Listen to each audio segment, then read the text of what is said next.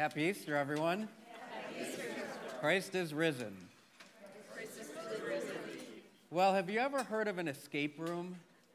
So, an escape room is this uh, idea where you go with people that you like, your friends, your family, whoever that may be, and you're locked into a room and you, there's a 60 minute timer set. And within 60 minutes, you have to figure out how to escape from the room. And it's done using clues. So sometimes there will be clues that you have to do with colors and lines.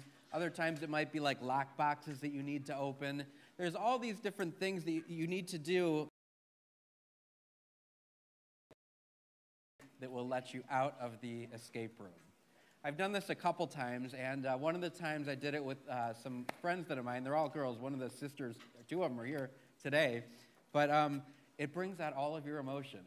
I've never seen two sisters fight so much as they did when they were trying to get out of that escape room with me. And then also, sometimes I just found myself in the fetal position laughing as hard as I could on the floor at, at the insanity that was happening. But the idea is that you have to work together and you have to try to figure out the clues to get you out of the escape room. We are, in our life, an escape room, and we have escape room.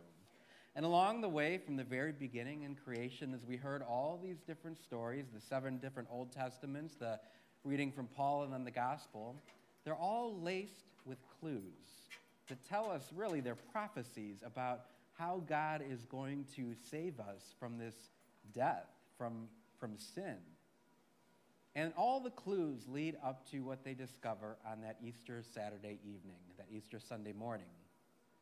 And the final clue is the empty tomb. They get there, and Jesus, his body is not there. Now we know that he is, is risen from the dead, but in that moment, they were trying to figure it out. They saw the empty the, the stone rolled away. They saw some of the cloth that had been nicely folded up. There were all these clues that were being left for them. But it wasn't until Jesus appeared to them in the resurrected form his resurrected body, that they were able to understand what had been revealed throughout all of Scripture.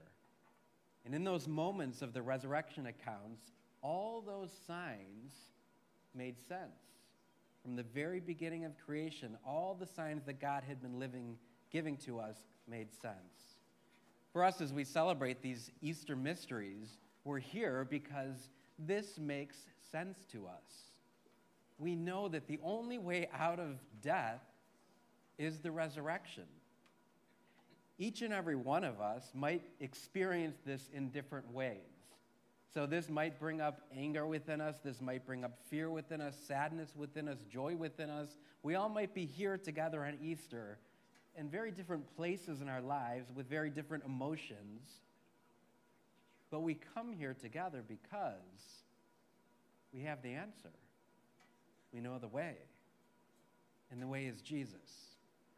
Now, sometimes in escape rooms, there are puzzles or mysteries that are there as what's called a red herring. Do you guys know what a red herring is?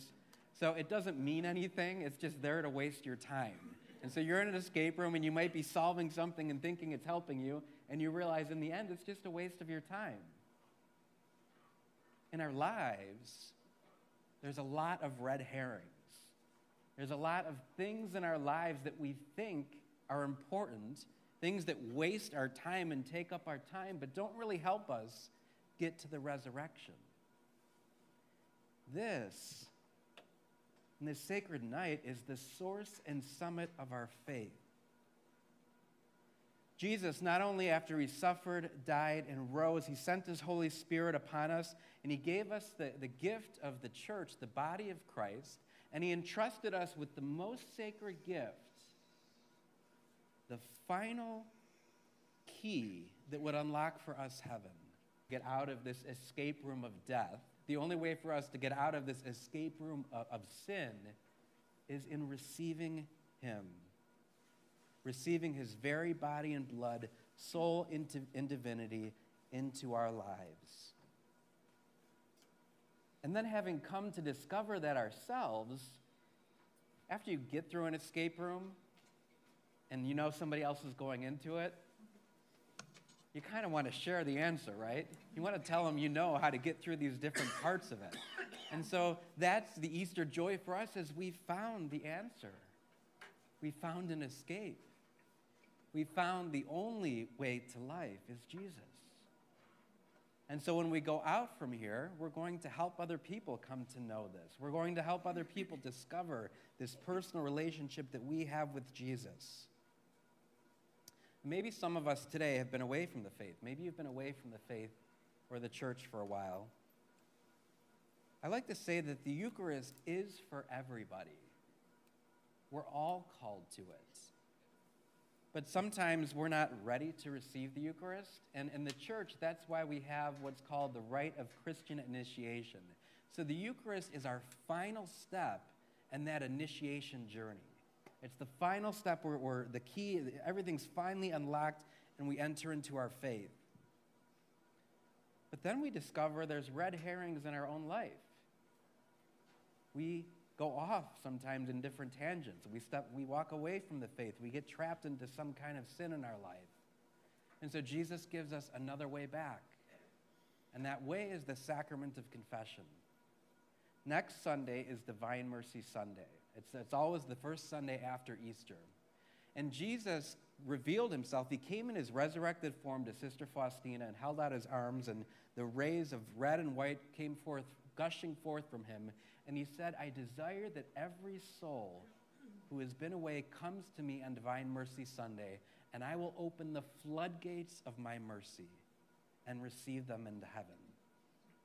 So this is just my offering or invitation for you is Try to find every single soul that you can to come to Him next Sunday on Divine Mercy. Because we do know the way out. We do know the, the way, the truth, and the life. But it's not just for us to receive, it's also for us to share. And so if you find yourself chasing after that red herring, Sunday after Sunday, we come here to our Lord Jesus Christ, who is the final clue and leads us ultimately into heaven.